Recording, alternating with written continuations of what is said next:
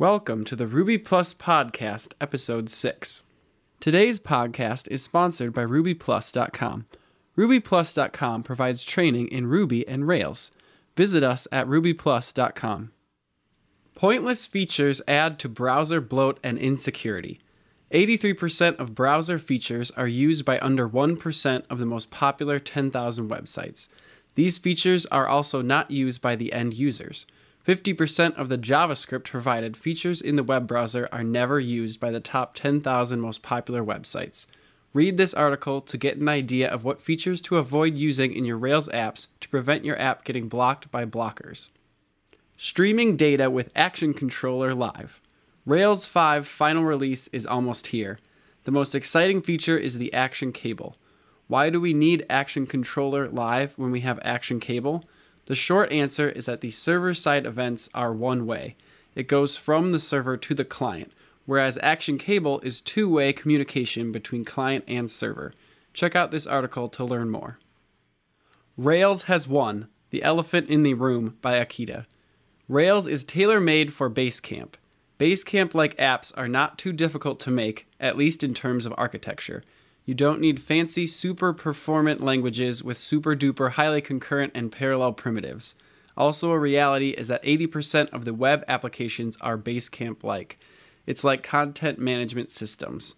Rails works because it doesn't have to play politics with Apple, Facebook, Microsoft, Google, or any other committees. Provide Sharp Knives by DHH. Ruby includes a lot of sharp knives in its drawer of features not by accident, but by design. The most famous is monkey patching, the power to change existing classes and methods. Ruby on Rails is an environment for chefs and those who wish to become chefs. You might start out doing the dishes, but you can work your way up to running the kitchen. Don't let anyone tell you that you can't be trusted with the best tool in the trade as part of that journey. Docker, running a Rails app container with Elasticsearch Service by Zach Siri. In this episode, Zach Siri declares his love for error messages and shows you how to connect your Rails app container to an Elasticsearch service.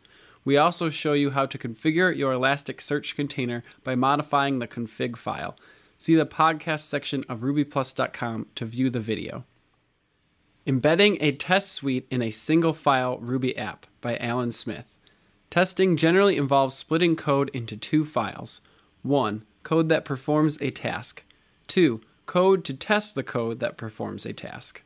Most projects contain lots of files with application and testing code, documentation, supporting assets, etc. Separating testing concerns into multiple, separate files not only works, it's desirable. Unfortunately, it's completely at odds when the goal is a self contained single file tool. This article shows how to pack a test suite into the same file as the main application code. Action Mailer, Rescue From, and more. Action Mailer can now rescue itself from exceptions with Rescue From. This lets the mailer handle errors from the delivering job when run with active job. Third, the exhaustively documented pull request changes how Rescue From handles exception causes. FixNum plus BigNum equals integer.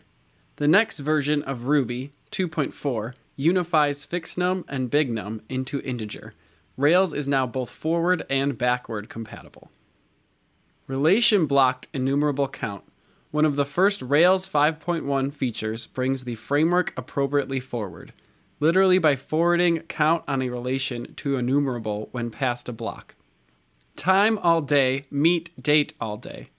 Rails has long had time all day to really expand the horizon of past times. Now date gets to go all day too. GraphicsMagick and ImageMagick Popen Shell vulnerability via file name. This issue was discovered by Bob Friesenhahn of the GraphicsMagick project. Previously supplied recommended patches for the GraphicsMagick do successfully block this attack vector in SVG and MVG. The simple solution to the problem is to disable the Popen support have Popen in the GraphicsMagick's magic slash blob.c please check out the podcast section of rubyplus.com for links to all the articles mentioned during this Ruby Plus podcast. Thank you for listening to the Ruby Plus podcast. Be sure to tune in once every other Thursday for the latest news in the Ruby developer community. You can subscribe in your podcast app of choice or listen on our website, rubyplus.com. As always, if you have stories that you would like us to share, be sure to email us at feedback at rubyplus.com or tweet the show at rubyplus.